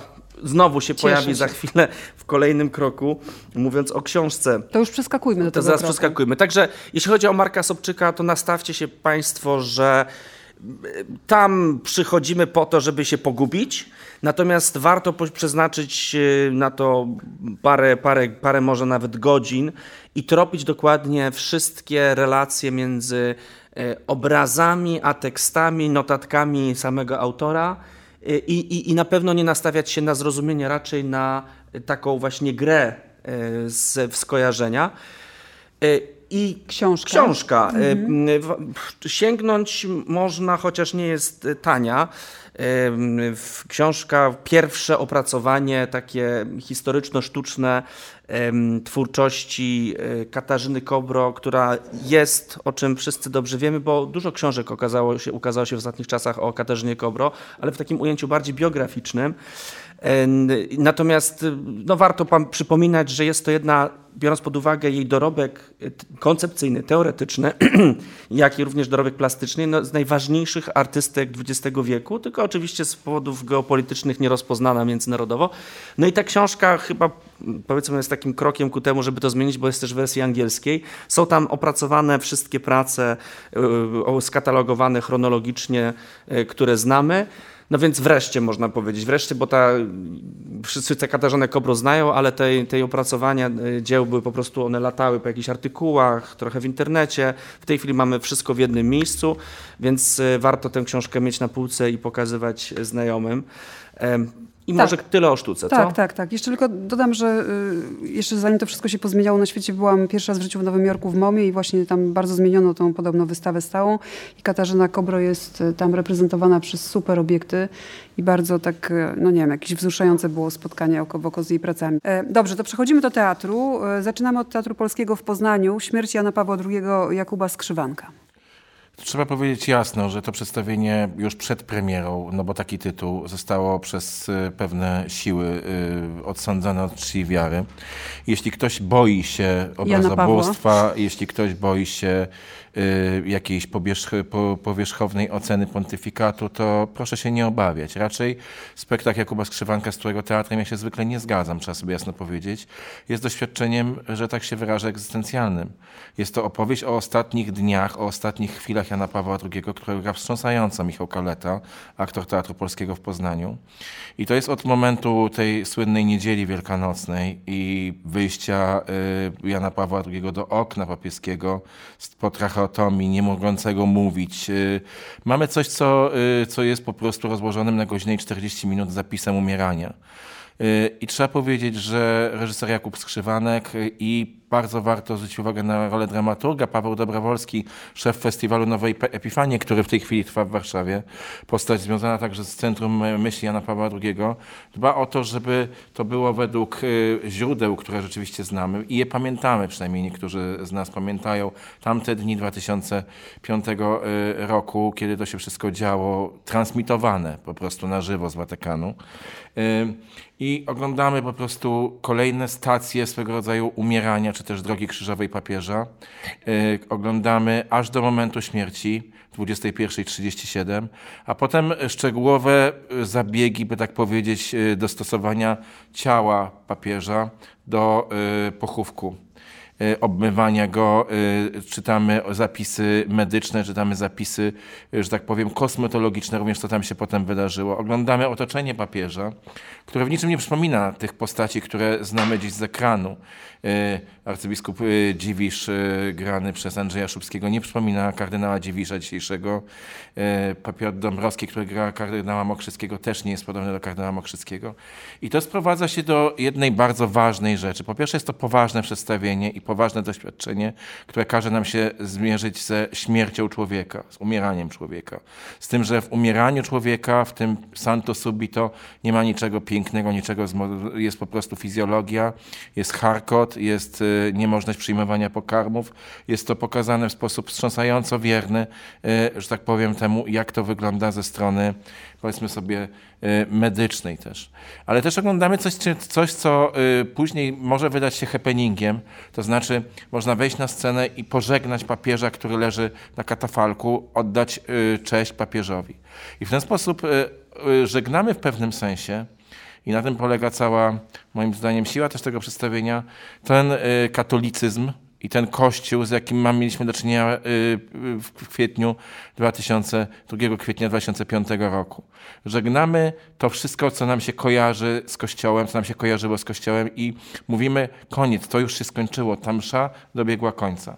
Myślę sobie pod tym względem, że jest to przedstawienie gorzkie, przedstawienie mocne, przedstawienie, do którego trzeba mieć siłę także ludzką, żeby znosić te obrazy, bo tak jak w takim słynnym spektaklu Castellucciego o twarzy wizerunek Syna Boga, to co się wiąże z umieraniem naprawdę nie jest nam oszczędzone i trzeba zwrócić uwagę także na wielką kreację Kalety, który rzeczywiście całym sobą w tę rolę wchodzi i to jest, to jest niezwykłe aktorstwo, pozbawione de facto słów, bo papież tam nie wypowiada słów w tym przedstawieniu wprost. I o ile takie przedstawienia jak Opowieści niemoralne czy parę innych Jakuba Skrzywanka, no, przechodziłem je dużym łukiem, o tyle w ten spektakl nie ma w sobie nic z ekscesu, nic z próby grania religią katolicką czy chrześcijaństwem, nic z próby wyszydzania wizerunku papieża. Jest poważnym dysku, poważną dyskusją o śmierci i o kościele, kościele wtedy i dzisiaj. No dobra, to przechodzimy teraz do Nowego Teatru w Warszawie. Ciekawe, czy no tutaj też z takim uznaniem i estymą będziesz się wypowiadał. Rozumiem, że macie inne zdanie na temat pracy Michała Borczucha, ale y, może spróbujmy Mieszkanie na Uranie y, najpierw opisać, a dopiero potem y, ruszymy do oceny. Mieszkanie na Uranie to jest nowe przedstawienie Michała Borczucha, które dzisiaj jest kimś więcej niż tylko reżyserem. Chcę wspomnieć o spektaklu, o którym tutaj nie mówiliśmy z różnych przyczyn, także prywatnych, czyli o, o Przemianach, czyli ostatnim świetnym przedstawieniu Borczucha, które powstało w koprodukcji Teatru Studio, Teatru Łaźnia Nowa i Małej Boskiej Komedii, które wciąż można oglądać w Teatrze, teatrze Studio, ale Mieszkanie na Uranie, sam Michał opowiadał mi, że to jest literatura, która zmienia w ogóle punkt widzenia. Paul Preciado, hiszpański filozof, który w centrum swojego zainteresowania stawia kwestie queerowości, cielesności, ciała jako w ogóle spektrum głównego no, swojego odczuwania. No i co najważniejsze być może w tym przechodzi operację zmiany płci i ta... Nie zmiany, tra- tylko korekty. Korekty, przepraszam. Oczywiście przechodzi operację korekty płci i ta właśnie perspektywa bardzo mocno na jego filozofię, na jego badania się że tak powiem, przenosi. Porntopia była taka książka, która się po polsku ukazała. Mieszkanie na Uranie, zdaje się, jeszcze się nie ukazało. Widziałem tylko wersję anglojęzyczną tego tekstu. To są eseje właściwie, które przez Tomasza Śpiewaka zostały udramatyzowane, a Michał Borczuk to wyreżyserował. I tak naprawdę poprosiłaś, Agnieszko, o, o że tak powiem, opisanie tego. Trudne jest opisanie czegoś, co nie ma miejsca, co się nie dzieje. To znaczy y, mamy do czynienia z, y, z udramatyzowanymi scenkami, gdzie, y, gdzie po prostu rozsadza się rozsadza się y, istniejący porządek. To znaczy w tym istniejącym porządku osoby heteronormatywne są osobami przemocowymi, opresyjnymi, y, którym należy się wyłącznie szyderstwo y, i którym należy się taka bardzo ostra kpina, a osoby nieheteronormatywne są osobami, które do tego świata wnoszą zew wolności, które ten świat od środka rozsadzają i które wreszcie potrafią pełnym głosem walczyć o swoje y, no, pełnoprawne funkcjonowanie w społeczeństwie. Problem tego przedstawienia, jeden z licznych, yy, poza długością, na przykład jest też taki, że wszystko, o czym mówi, nie wiem czy Preciada, bo nie znam oryginału, ale na pewno Michał Borczuk, my już wiemy. No właśnie. To znaczy yy, kłopot jest taki, że naprawdę, yy, szczególnie w środowisku nowego teatru w Warszawie, no właśnie, gwiazd yy, polskiego teatru i kina, yy, opowiadanie o tym, że nieheteronormatywność jest okej, okay, i że każdy ma prawo do tego, żeby mieć inne ciało i inaczej je odczuwać, no jest po prostu banalne. Jest po prostu czymś absolutnie oczywistym, o czym nie należy przekonywać. A ja chcę powiedzieć... Gorzej, jeszcze dosłownie dwa zdania powiem i już się nie będę odzywał, żeby się nie pastwić. Gorzej w tym przedstawieniu jest z tym, że fantastyczni aktorzy Nowego Teatru, między innymi Jaśmina Polak, Jacek Poniedziałek, Bartosz Bartek Bielenia, mhm. po prostu tak strasznie lubią się w tych rolach, tak się pławią w tej swojej fajności. Tacy są super i tacy są strasznie dowcipni i wszystko potrafią, że stają się w pewnym sensie przemocowi wobec mnie. Ja mam poczucie, że to przedstawienie pokazujące tę rzekomą fajność bohaterów jest czymś, co tonie w narcyzmie, tonie w takim przekonaniu, że my jesteśmy lepsi. Nam wolno. My tu pokazujemy siebie w pełnej krasie, najdosłowniej także i po prostu super się w tym wszystkim y, bawimy y, po prostu. Y, I ja naprawdę miałem poczucie po pierwsze znużenia, po drugie, że Michał Borczuk powinien jak reżyserować przedstawienia, a nie być liderem środowiska, bo to przedstawienie wydaje mi się głosem lidera środowiska, a nie reżysera w największym stopniu. I że y, jeśli nawet y, twórczość Preciado jest y, niezwykle pojemna intelektualnie, to w przedstawieniu tego nie widać. Nie widać tego zupełnie. Ja się, Jacku, z tobą nie zgadzam tylko w jednej rzeczy. Mianowicie ja nie, nie, nie odczułam, że to jest szydera wokół, wobec osób heteronormatywnych, natomiast y, w każdym razie nieintencjonalna. Natomiast to przedstawienie się tak bardzo tapla w jakimś takim potwornym samozachwycie, że, y, że ten temat, który jest dramatyczny, i gubi to naprawdę, się, tak naprawdę. Są, się kompletnie gubi. I ja siedziałam, y, o ile początek, no to jeszcze myślałam sobie, no dobrze, zobaczmy co dalej, to siedziałam z narastającą irytacją, a już to, co dokładnie się dzieje tak w, drugiej, w drugim miałem. akcie, to dla mnie jest przemoc wobec aktorów, którzy się też jakoś w tym pławią i, i w ogóle... Nie, oni się chyba to podoba. Tak. Słuchaj, tak, nie wiem tego, ale nie to wiem. Jest przemoc wobec mnie jako publiczności. Nie wiem, czy się podoba, ale... I, I w ogóle to wszystko jest... Yy, rozmawiałam z osobą, która jest yy, w przerwie, która jest wielbicielką Preciado, która czyta te rzeczy, zanim one jeszcze były przetłumaczone na język polski. dwadzieścia lat temu były pisane. I mówiła mi o niezwykłej sile, jaką niosą te eseje. Tego kompletnie nie, nie ma w czuć, tym przedstawieniu. Jeden, jeszcze... I to, co tam jest wygłaszane, expressis verbis ze sceny, zresztą w jakiejś takiej konwencji, że to niby taki, właśnie nie wiem jakiej. Wygłup. E, wygłup. Wygłupu. Komedia, zgrywa. To, to, to jest po prostu totalny banał. No, ja nie wydaje, wiem, dlaczego ja trzy godziny problem, mojego życia mam na to... Problem jest taki, o którym mówił też Jacek, to znaczy... Ten, ten spektakl moim zdaniem jest niedoreżyserowany. To znaczy, ja, tam w pewnym momencie Bartosz Bielenia mówi, to nie zacytuję dokładnie, że um, to jest taki, że, że chcemy świata, który nie ma centrum, tak? Chcemy świata, który nie ma tej normy w środku. I ja mam wrażenie, że koncepcja być może dramaturgiczna była taka, żeby zrobić spektakl, który tego centrum też nie ma. Tylko, że to się kompletnie rozpada. W sensie to się rozpada na kolejne monologi, które są gdzieś na, na przecięciu zgrywy i powagi, co się w ogóle moim zdaniem nie klei. Z jednej strony jest ten poziom abstrakcyjno-filozoficzny, romantyczny, a z drugiej strony ta psychodrama, która leci jako film, gdzie mamy autentyczną to historię. To jest, ten, to jest najlepsze, tylko że ja chciałem Anno powiedzieć... Czerwiński o, jest rzeczywiście tak, dramatyczną tylko, postacią tylko kończąc, to jest... Tak.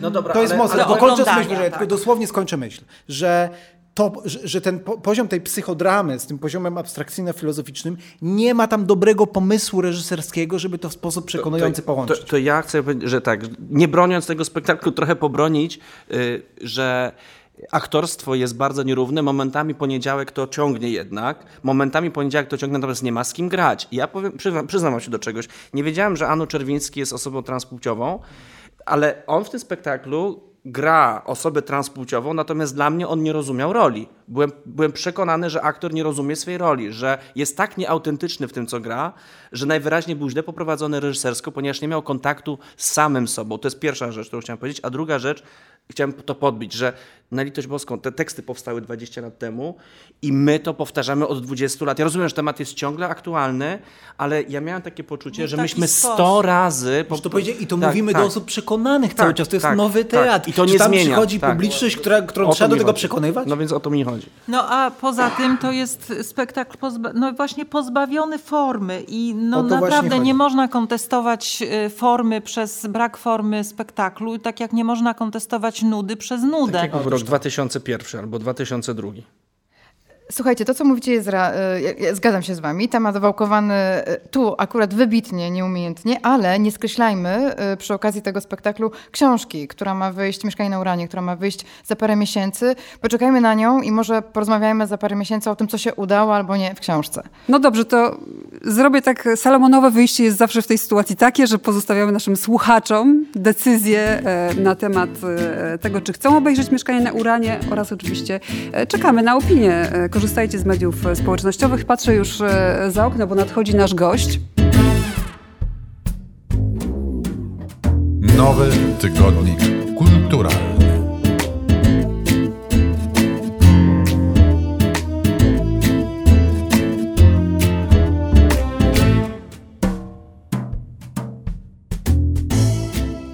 A do nas dołączyła Aleksandra Terpińska, nasza dzisiejsza gościni. Dzień dobry, dobry wieczór.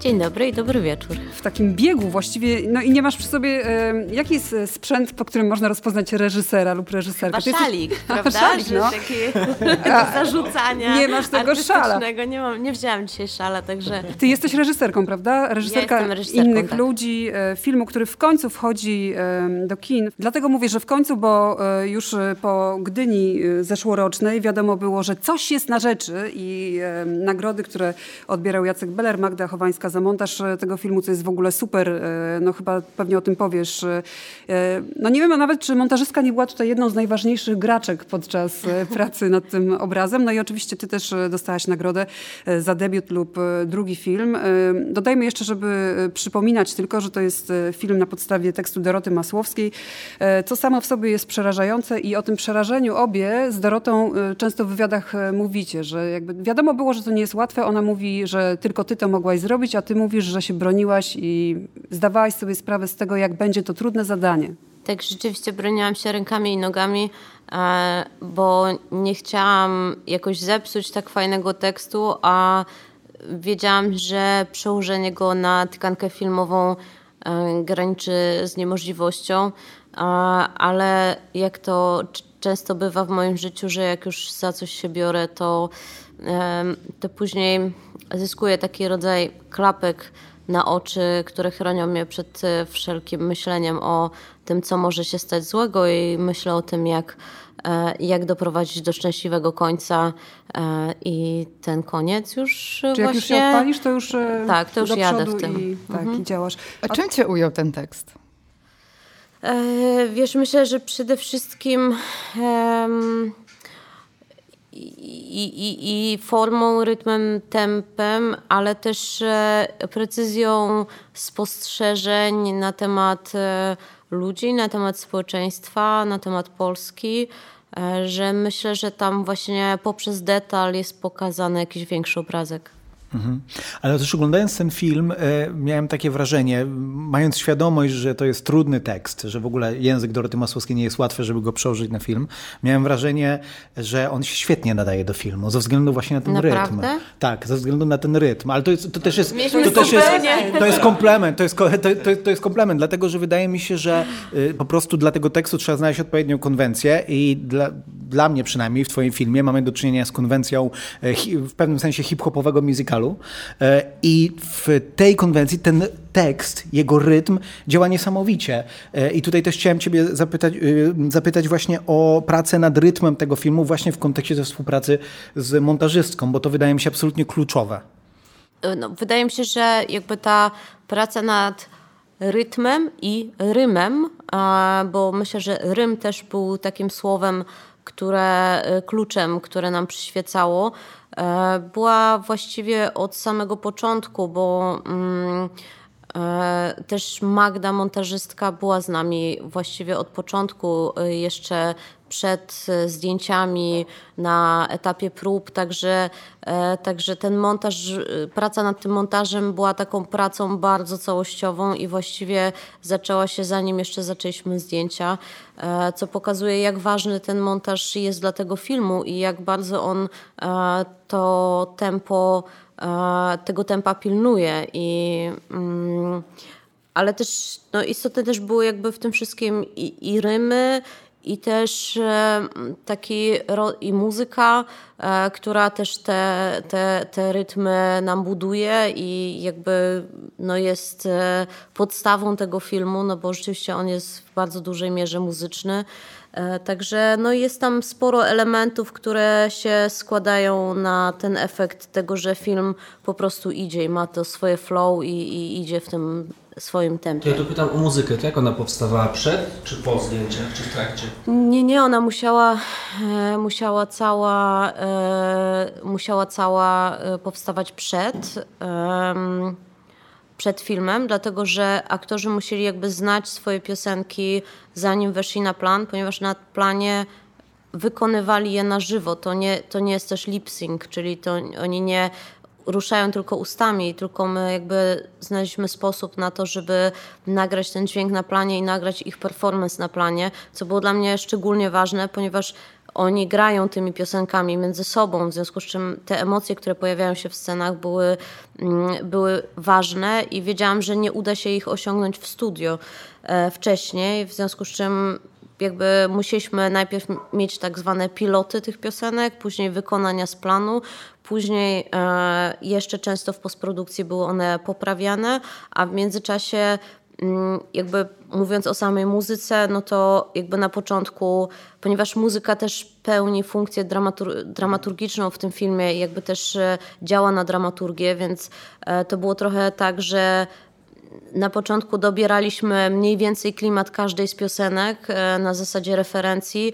Później ja długo rozmawiałam z Auerem o tym, jakie, czyli kompozytorem, jakie emocje w danej scenie chciałabym osiągnąć, chciałabym mieć, chciałabym wzmocnić.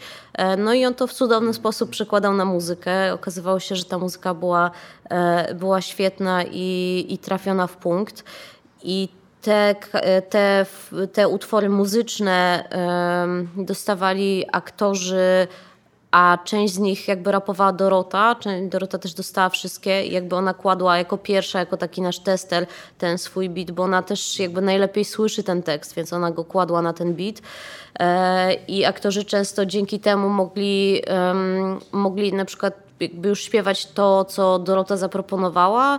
Część mogli proponować jakby swoje, swoje przełożenia na ten beat. No i jeszcze trudność była taka, że na planie ten beat nie był aranżowany, tylko był w pętli, tak żeby aktorzy mogli w razie czego zagrać, zrobić przerwę, coś zrobić innego i wejść w kolejny takt, żeby mieli wolność tej gry, e, więc to po prostu była taka zapętlona sytuacja, a dopiero później robiliśmy post factum aranże do tego wszystkiego, także było to jakaś gigantyczna ilość pracy, biorąc pod uwagę, że jest tam około, nie wiem, czterdziestu kawałków. Także... I oni chodzili z takimi słuchaweczkami w uchu na planie, ukrytymi, żeby właśnie słyszeć ten beat. Tak, i to jest niesłychane, że grali... Aktorzy, aktorzy, aktorzy, aktorzy tylko słyszeli, tylko aktorzy słyszeli beat, bo bo żeby nagrać czysto dźwięk, nie mogliśmy puszczać na głos muzyki.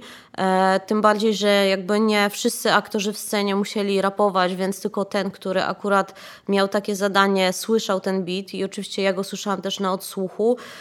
No ale to była jakby osobna osoba, która zajmowała się całym tym osprzętem i, i puszczaniem odpowiedniej muzyki, która, którą, żebyśmy mogli nagrać czysto dźwięk, a później i tak w postprodukcji jeszcze wrócić do tych nagrań i jeszcze często coś poprawić. Już oddaję głos Magdzie, bo wiem, że ma pytanie, tylko powiem, że jak ktoś będzie oglądał ten film, niech zwróci uwagę, że aktorzy grają realistyczne y, uczucia, jednocześnie będąc w tak niezwykle jakiejś abstrakcyjnie trudnej sytuacji, y, wyrwani w ogóle ze wszystkiego, łącznie z tym bitem w uchu. Tak, to ogromne wyzwanie było dla nich. Ja, ja myślę, że w ogóle ten film to jest jakieś gigantyczne wyzwanie i chciałam cię spytać, jak wyglądał scenariusz, bo w ogóle jak to zapisać? Y, rapowy poemat przełożony na, najpierw na kartkę papieru, a potem właśnie jakaś taka koronkowa robota, żeby to wszystko razem się y, zgrywało. I w ogóle jak wyglądał zapis poszczególnych ujęć i scen, skoro one są czasami minimalne i aktor w jednej scenie rapuje tak. kawałek dialogu, a odpowiada mu ktoś w innej przestrzeni i w innej scenie. scenie. Rzeczywiście czasami jest tak, że piosenka zawiera w sobie siedem czy osiem scen.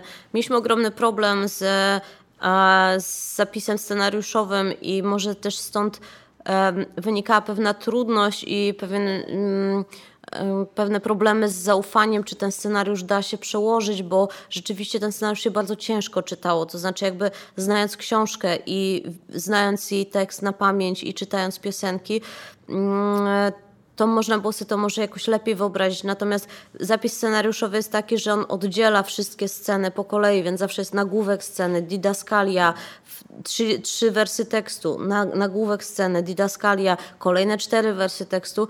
I to jakby nie było łatwe. Powstał też taki drugi dokument, czyli śpiewnik, który z kolei zawierał wszystkie piosenki longiem, tak żeby można było sobie jakby też przejść, nie chodząc jakby po scenariuszu przez te wszystkie sceny, tylko wiedzieć mniej więcej, jak ta piosenka wygląda. Ale czy to będzie wydane z akordami? Nie, taki gitarowy to jeszcze wszystko przed nami. ale, ale no może, może tak. Tak, może powinniśmy takie do, do, do pośpiewania przy ognisku. Tak, do, do, do karaoke.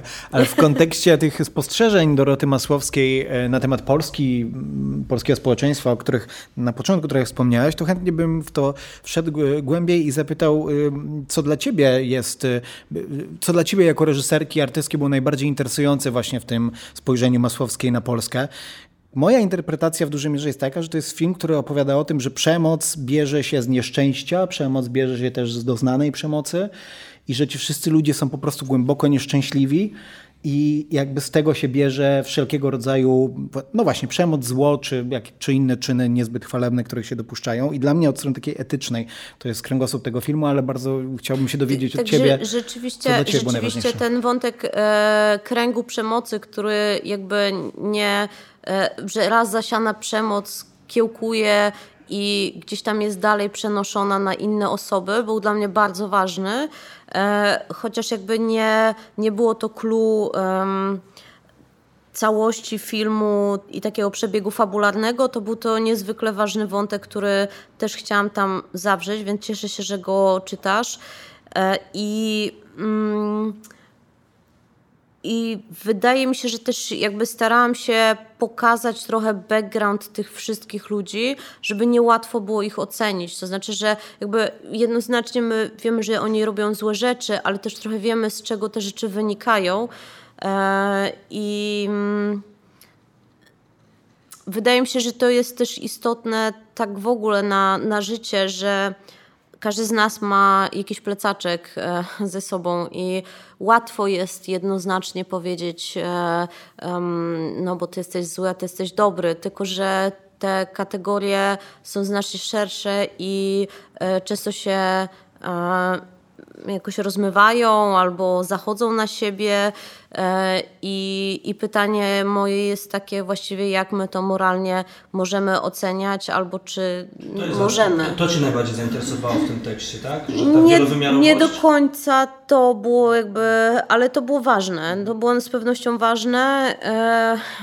Dla mnie też ważne było ten, ten wątek miłości i bycia nieszczęśliwym w miłości, ale też nieszczęśliwym w dążeniu do marzeń, które nie są naszymi marzeniami.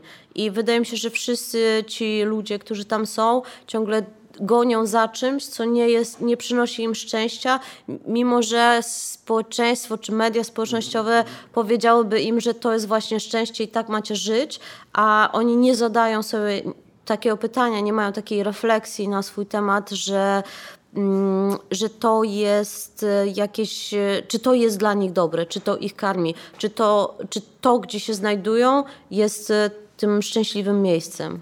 Bardzo ten film też jest o samotności. Myślę, że to tak. Szalenie mocno wybrzmiewa, ale to, co mówiliście przed chwilą, Błażej i, i Ty, Olu, to yy, no, Jacek Beller, czyli nasz y, Kamil, y, expressis verbis y, mówi, bo pytanie brzmi, dlaczego dobrzy są źli, dobrzy są, y, dobrzy są dobrzy, a źli nie mogą być y, dobrzy. Hmm. No właśnie, więc y, tak. Troszkę inaczej to brzmi, dlaczego ludzie dobrzy muszą być dobrzy. Dlaczego I to jest... Tam są dwie dobrzy, wersje. A nie mogą mówi. Być źli. Są dwie wersje, ale no o to mniej więcej chodzi. Tak, ale właśnie chciałam Cię o to zapytać, ponieważ narratorem, który, którego wyeksponowałaś w swoim filmie, jest ta figura Jezusowa, Jezus, postać Jezusa. I on jakoś tak troszkę tłumaczy, terapeutyzuje przede wszystkim głównego bohatera, Kamila. Jakoś jest najbliżej je- niego, mam wrażenie. I dlatego to jest dla mnie film, poprawnie, jeżeli się mylę, przede wszystkim o takim o mężczyźnie bez celu, trochę zagubionego i nieświadomego tego, czemu tego celu współcześnie nie posiada, albo na siłę sobie te cele jakoś rekonstruującego w swojej wyobraźni czy w swoich codziennych działaniach. I jakoś tak miałam wrażenie, że najbardziej ten wątek został tutaj wypuszczony, wyakcentowany. Mam wrażenie, że to jest bardzo dobry film i, i, i bardzo dobrze, że, że jest taki film o, o, o mężczyźnie trzydziestoparoletnim, tak? Kamil ma trzydzieści parę lat? trzydzieści dwa lata no karany. A, a Jezus trzydzieści trzy, któremu to, to, towarzyszy. Być może to jest coś takiego, że, że, że to właściwie nawet bym powiedziała, wreszcie jest o m- film o mężczyźnie... W kryzysie. W kryzysie, ale też, ale też na początku swojej drogi, bo on się jakby jego problem polega na tym, że on się nie może rozkręcić w tym życiu. Ale to jest właśnie to, od czego zaczął Błażej, że to nie jest i spojrzenie izolowane na psycho, tak, tylko raczej na to socjo, nie? Że ten mężczyzna jest też produktem jakiegoś społeczeństwa, jakichś mechanizmów przemocy, mm-hmm, jakichś mm-hmm. mechanizmów wykluczania. No i też jest produktem rodziny chyba swojej, która myślę, że to co przeżył, ja i tak sporo z tego backgroundu Kamila nie umieściłam w filmie, bo nie na wszystko było miejsce, ale no nie był to człowiek ze szczęśliwym dzieciństwem. Także... Mm, no właśnie wszyscy, wszyscy ci bohaterowie trochę mamy taki, tak jakby stało za tym wszystkim pytanie, co się wydarzyło w życiu tych ludzi, że są że w tym są, miejscu, w którym są. Ja tak sobie myślę, że no dostajemy jakieś hinty, jakieś wskazówki w tej sprawie, e, dlaczego oni są tacy, jacy są. E, i myślę, że to pozwala nam ich chociaż trochę zrozumieć, bo jakby w pewnym sensie wszyscy ci bohaterowie są negatywni i, i niezbyt pochlebnie jakby... Znaczy ciężko nam o nich myśleć pochlebnie albo jakoś ich bronić, a jednak... A jednak wszystko z czegoś wynika. No i to... Mogą budzić współczucie. Może, może to by było nie najgorsze, gdyby no. budzili współczucie, tak. No właśnie, bo tobie się udało to, co się udaje Dorocie Masłowskiej, czyli pokazać ludzi na granicy, mówiąc o nich na, na granicy groteski, pokazując ich w ich śmiesznościach, i my się możemy też z nich momentami śmiać, z ich wpasowania się, czy próbie wpasowania się w jakąś konwencję, w jakiś obraz wyobrażony samego siebie, samych siebie, ale jest w tym czułość i współczucie właśnie. Tam nigdy nie ma oceny, że, że my jesteśmy lepsi od tych, na których patrzymy. No to na, jest tym, to o nas. Na, na tym mi bardzo zależało, żebyśmy właśnie w tych ludziach dostrzegli siebie i swoje zachowania, bo wydaje mi się, że jakby dostrzeżenie w sobie tego typu potencjału na jakieś szkodliwe działania w społeczeństwie jest jakby pierwszym krokiem do tego, żeby, żeby tego nie robić. To znaczy, żeby jakoś tego starać, starać się po prostu działać lepiej i mądrzej. Bardzo Ci dziękujemy za wizytę w Bardzo dziękuję. Nowym Tygodniku Kulturalnym. Inni ludzie na ekranach kin i życzymy teraz temu filmowi dużej publiczności, mając w tyle głowy kontekst i wszystkie wydarzenia. No i też jakby tak gratuluję Ci tego, że to jest chyba tak naj, najgłębsze odczytanie tego tekstu Masłowskiej, które do tej pory widziałam. W teatrze widziałam tylko Jarzynę i realizację Macieja Sztura, ale one jednak szły w stronę bardziej komediową. Ty znalazłaś tam to, co chyba zawsze dla Masłowskiej było ważne. Aleksandra Terpińska była naszą gościnią, a my niniejszym zamykamy nowy Tygodnik Kulturalny, zamykamy nasze drzwi do kwietnia, ale może kiedyś będziemy rzeczywiście spotykać się w trybie tygodniowym. Co wy na to? Trzymamy kciuki za naszych patronów. Tak, bardzo dziękujemy i pozdrawiamy serdecznie. Dziękuję bardzo.